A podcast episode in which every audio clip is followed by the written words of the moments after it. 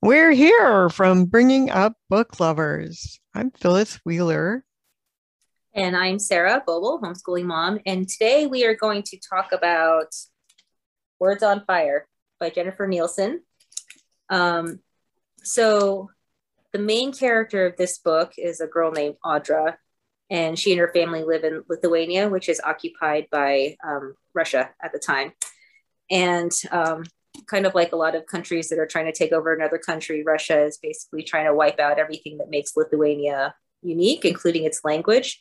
And Audra's parents, although she doesn't know this, um, they are book smugglers. So they're essentially um, trying to keep the Lithuanian language alive and therefore keep Lithuanian culture and the country itself alive.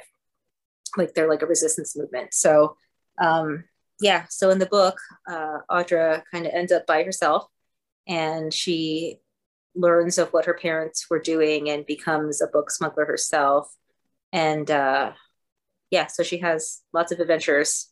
And it's it's not like fantasy fairy tale adventures. It's is like real life kind of uh I wouldn't think it's scary for a reader, but you know, if you if you picture the people who are actually doing this, this is a historical fiction novel, then um, yeah, they came across real dangers and um, real threats.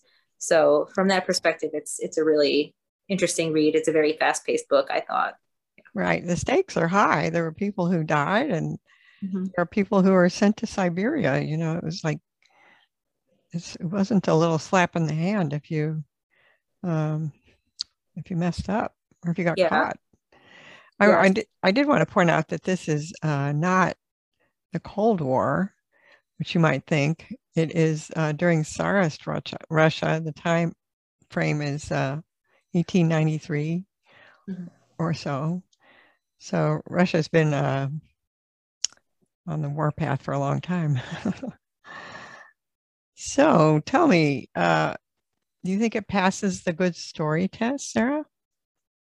Absolutely. Um, it is. It's very exciting and um, the main character and her friend that she meets and you know the kind of the resistance movement there's just a lot of interesting people involved in it that you get to know about um, including the main russian soldier who's who's uh, trying to find um, you know the main the roots of the book smugglers. Um, there's an interesting twist with him close to the end of the book.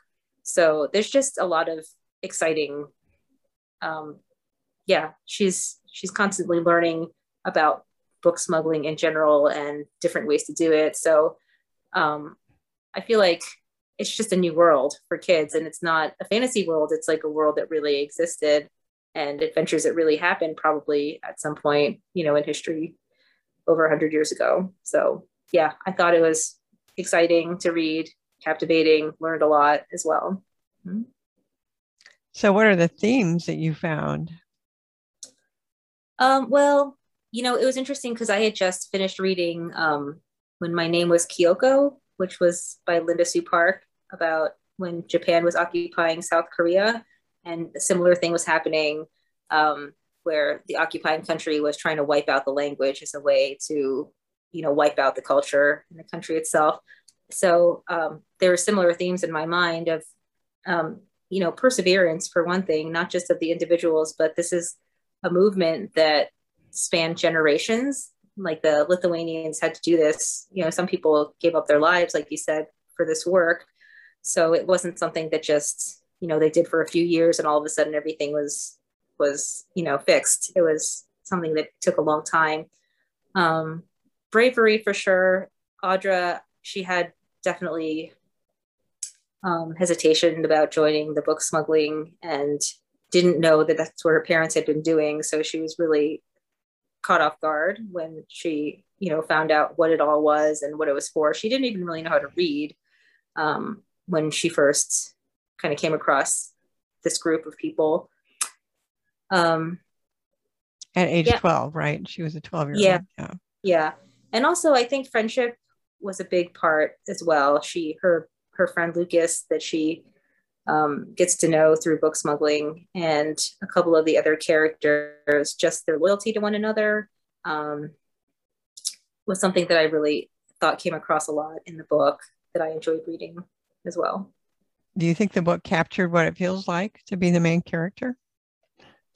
Yeah, I thought the author did a really good job with that. Um, not just the fear, but even kind of the physical things that she was going through. I thought came across were, were well described. Um, because there's definitely like cold and hunger and sleeplessness and discomfort and um, right she had to cross a river like holding onto a barrel right yeah in the, like in cold win- river in the winter yeah or at least near the winter oh so yeah. i i mean i thought i thought the author did a really good job of describing those scenes and making me feel like i could almost feel it myself mm-hmm.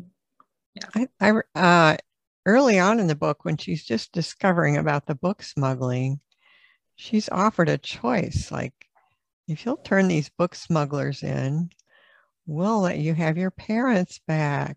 Mm-hmm. And boy, does she struggle with that one because she, you know, she hasn't uh, really made friends with the book smugglers yet. To her, they're just some weird people. And she wants her parents back. Mm-hmm. So that's an interesting uh, moral dilemma that um, I, I, think it really makes gives depth to the book. Yeah, and she really struggled with it too, which was good because that's what most people would do. You know, it's not like most people in real life don't just make the right make the you know right decision or the moral decision or the decision that's going to make the story move forward right away um, there was there were outside factors that finally ultimately tipped her one way. And I was glad that she wrote it that way. Yeah. It seemed more realistic. Yeah. I think I thought so too. Yeah, you don't want a main character who always makes the right choice immediately. You know, that's just not real. Yeah. Yeah. And so, to us, it's the right choice because we know how it ends historically. But at the time, she doesn't know what the right choice is. You know, um, I mean, she knows that she doesn't like the Russians there, but since she didn't know anything about book smuggling or kind of how Russia was trying to wipe Lithuania out, she really didn't know what the you know the historical right choice is. She wanted to do what was right for her, which was to be with her parents because she's a young girl. So right, yeah, yeah. So memorable scenes. Uh, well, the one you described, I thought was very memorable. The um, the crossing the river, the cold river, um, was holding, one that holding onto a barrel of books.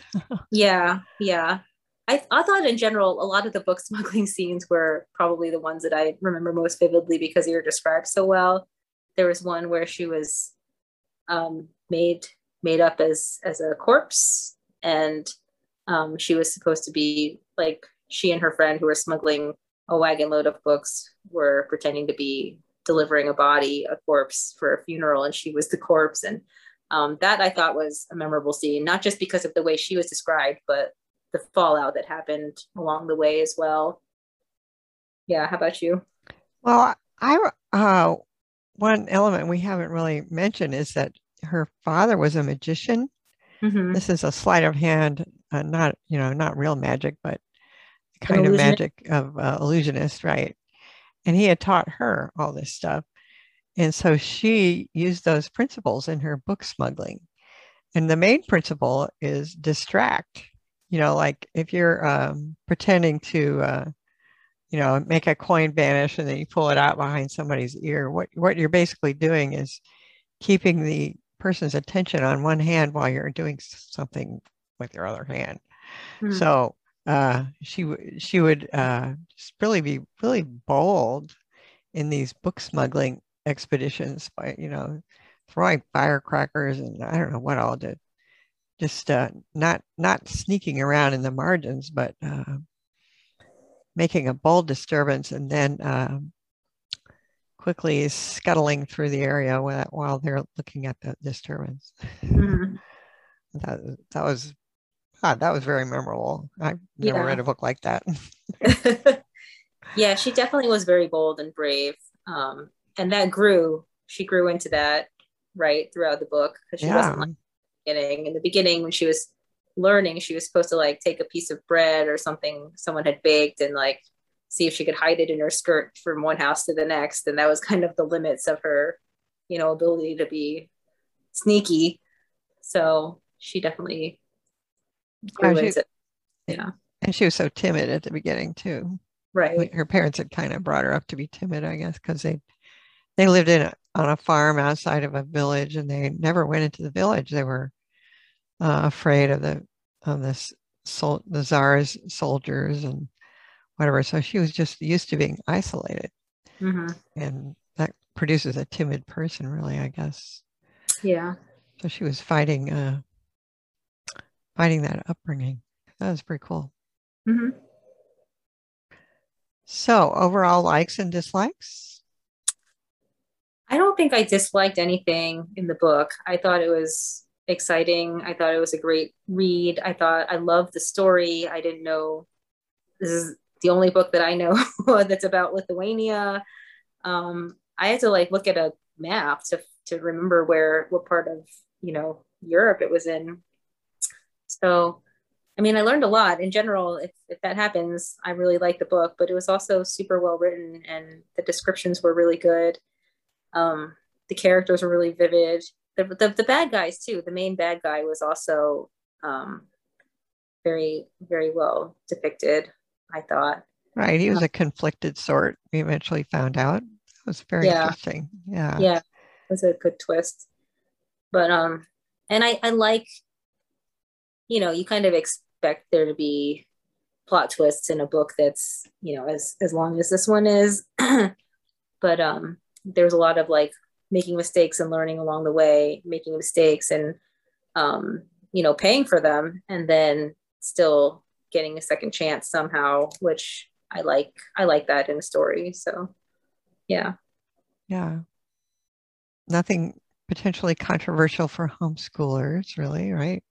I didn't think so. I mean, Mhm. unless there's a, you know, if, if kids are like afraid, like you know, I I don't really know how to describe it, but there's It's a, it does have a higher level of suspense than some stories. yeah, that's Yeah. a good way to say it. Yeah, Yeah. So if your if your kid's really nervous, yeah, you might want to pass. yeah. Yeah. So um, what questions would you ask your kid to engage the kid about this? Um, I probably would ask how has the main character changed throughout the story. Um, that's one thing that I think was a focus of the book. Like it was definitely about the historical events, but the book was about Audra, um, the girl. Um, You know, I think it might be interesting to talk about other stories and books that uh, involve uh, the Russia in the time of the czars. For example, Fiddler on the Roof. Hmm. Uh, I can't think of another one right offhand, but uh, you know, what what else was going on in the world in 1893? What was going on in America in 1893? mhm. No, that was the Wild West to some extent, I guess, or well, maybe a little bit after that, but Yeah. the same re- general time region. Yeah. Yeah, Yeah, that would be an interesting discussion. Yeah. I mean, I just, I think I always just took it for granted that Lithuania was there. I just had no idea that it was so close to not being there. And the people who kept it going were these, you know, smugglers who, who worked for right. decades to make sure their language stayed alive. And I- you know, I think Lithuania has perennially had this problem, still has it, because Russia is their neighbor, and Russia is mm-hmm. very aggressive. Right. It's still a problem. Yeah. So, how is it redemptive? Well, for for Audra, I mean, you know, for throughout history, because we know what happens, they eventually, well, the country was eventually able to gain its independence. So, it has a satisfying ending. It does. I thought I liked. I was glad the epilogue was there. maybe it's about time for us to go looking for the author, Jennifer Nielsen. Yes, we'll be back with her in a second. okay. Hello. Hello. Hey. And, and this, folks, is Jennifer Nielsen, our author. So we are talking about Words on Fire, your book. okay. Um, I guess the first question is like, where did you get the idea to write about this period of history? How did you how did you come upon that? Yeah, um, there's this awesome website called Atlas Obscura that um, their focus is on just strange or interesting or relatively unknown places throughout the world. And I love this website and so much that every day they send a digest and uh, of just different places. So at this particular day, I was uh, getting ready to send my editor a new batch of ideas for the next historical novel. And I always send her like four or five so that we can really discuss and choose from among them. And I was literally ready to hit send on the ideas. And in comes this email from Atlas Obscura. And right at the top of it, it said um, the Lithuanian book smugglers. And I was like, wait, what? Because I love history, but I don't know any Lithuanian history. And I love books, but I didn't know there was a time that we had to smuggle them and every single thing. So I immediately clicked it on the article and started reading, and every bit of it just clicked off uh, these ideas in my mind. And so I quickly um, ditched that email to my editor. Mm-hmm. And I said, There is only one historical novel I want to write next. It has to be about the Lithuanian book smugglers. Wow. So, um, can you tell us what your research looked like after that? Because I was telling Phyllis, I just have always taken for granted that Lithuania was there because, you know, there's there's just not not much for me to know about it until I read your book. So I don't, I couldn't even imagine where you would have gotten, um, you know, the research for it. So, what did that look like? Yeah it was actually really difficult and and part of it because of the nature of the work. Those who were involved in book smuggling they're hardly going to write down what they had done. And even after that you know they they kind of had their first round of freedom uh, from uh, the russian empire they always knew there was a chance it would happen again which of course it mm-hmm. did. So even throughout their lives they never would write it down fortunately, um, I discovered this book, and it's just this relatively thin book called 40 Years of Darkness that did an amazing job really cataloging what had happened. And it's only available in libraries. And I live in this really small town. And so, with my really small town library, I am requesting um, a copy of this book. And I'm like, can you just find it somewhere in the world? And they did because librarians are awesome. And that book saved my research. I mean, I did a lot of others, but that book was central. Oh, cool. where did it come from? It's home library. Uh, it was a, a university library that, and I don't remember which university. I just remember they put it in my hands and I wanted to hug them. I think I did, did hug them. Yeah. um, so this is the first book of yours that I've read. And I noticed that you do, like you said, you love historical fiction. So you've written other historical fiction, but you also write fantasy as well. Mm-hmm. Um, so which like how do you how do you go about finding ideas for your fantasy books, I guess?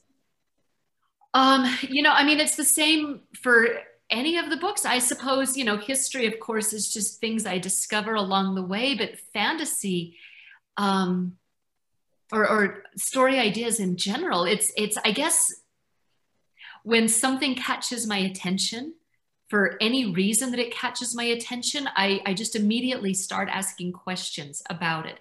A lot of times for fantasy, it's song lyrics um, mm. that uh, I, I listen to the lyrics and I start imagining the, the story that that might have fueled that but but not always. I mean it can be a conversation it can be just an image it can be uh, really whatever strikes me um, it's not so much what comes at me it's about learning to ask questions. And when you learn to ask questions you find that story is everywhere. I want to know about the magic. Are you do you know somebody who's a magician? Um, i mean this is a sleight oh. of hand musician magician. Magic in the books. Uh, no, the um, the okay, the way it came from, or where it came from. I gotta show you. Um, my son had been going through a phase where he loved flipping cards and uh, you know just can you flip the card and just make it do all sorts of cool things and he had just been in this phase and so he and i i was just watching him do a lot with cards and uh, and so he and i just got into exchanging card tricks and just doing all sorts of you know kind of fun with that enough that for my birthday he gave me cards like he gave me this one it's like these solid gold cards i mean not actual gold and these which are awesome because they're you know both sides are just black. So you have to look very carefully to see what it is. And uh, and so it really just came from this thing I enjoyed doing with my son. Oh, I thought it was really special. I hadn't um, run into that in a book before. So, and it really fit into the plot so well, you know, the need to distract the, the need to distract but also you know as as she looks at her dad and and sees her dad as as having magic in its own way and then this transference through the book where she realizes that that it was never about tricks and gimmicks that mm-hmm. the magic was always the books and and that that just lights up my author heart that idea oh i just um wondering, you know, as a kid reads a historical novel and learns about this point in history that, you know, they've never read anything about before because they're not going to have access to that book, your book that you used for research. Um, I was just wondering like how historical some of these um, some of these scenes were. So yeah, yeah, no, that's I mean, certainly there's um there would be any number of ways uh, that you could transfer a book. Um, I included some, you know, th- those are accurate ways. Um, but generally speaking, whenever I write history, I'm always keeping uh, accuracy as as a number one goal because I understand and I recognize when a young person reads the book, they're going to pull the story out of it, but they're going to pull the facts out of it and remember it um, as if that happens. And so my research is always as thorough as I can possibly get it mm-hmm. um, because I know how much that mattered. Did, did you well, go to Lithuania? COVID, COVID rather shut those plans down. Oh. Um, uh, so as things are starting to open up, um, definitely I, I want to get back there. It's such beautiful, beautiful country. Um, and so, yeah, I, I need to get there. Yeah. Yeah. I don't know if I mentioned, but we, we do this mostly for homeschooling families. So historical fiction books are kind of like a, a win-win for not just fun to read, but also they're on a lot of you know people's book lists will use like a spine for just kind of the details, uh, the facts about that period, but then want to flesh it out with a book like yours um, to talk about this era and about you know Russia and what it was like and colonization at that time and stuff like that. So even just the idea of stamping out a language as a way to get rid of a country in its entirety is is a it's an interesting concept and it's one I guess a lot of countries have, have tried to do in the past as well. So we really yeah, appreciated no, that. Yeah, I I uh, I was fascinated uh, recently. Um, the discovery of um, Minecraft about the uncensored library in Minecraft. Do you both know about this? No. Oh, this is like my coolest thing ever that I've discovered. Um, it is an entire, like, it was built by Minecraft designers, um, but it's available to anyone when you get into the game. You don't even have to download the game itself to have access to the library. But here's the great thing that library is stocked with um, actual censored books, censored articles oh. that cannot be read in many countries legally around the world. And so here it is oh. uh, banned books, banned journalism in a children's game. And, uh, and it is getting into the hands of people um, who are controlled by governments who think they have a lock down on hmm. information. Mm. It's simply a more modern way of book smuggling. Wow. And they're doing it through a children's game. Wow. I know it's literally the coolest thing ever. Definitely worth checking out. Yeah. Just thinking of the Uyghur mus- Muslims in China who are getting uh, their culture erased even as we speak, right? Mm. The, the erasure of knowledge and information is, is a constant threat. That's why books matter. That's why libraries matter, is because we preserve information, we preserve stories, we preserve words and language everywhere we can, or we lose it. Mm-hmm. And, uh, and that is a, a vigilance for all of us to do is that we preserve what we have and what we know for the future. Sounds great. so tell me where you live. Uh, I am in northern Utah. Oh. And uh, just I live kind of in the mountains um, of northern Utah, just a small town. We have more cows and chickens than we do people, and that's fine by most people here. So it's just a great place to live. Wow. Hmm. You you've always lived there? No, uh, I used to live. I mean, I've always lived in Utah. I used to live on the other side of the mountain, the Wasatch Front. Uh, we've kind of circled now to the back side of the mm-hmm. mountains, and I wish I had discovered this place earlier. Um, I live in the kind of place where, I mean, we have in our county, we have a grocery store.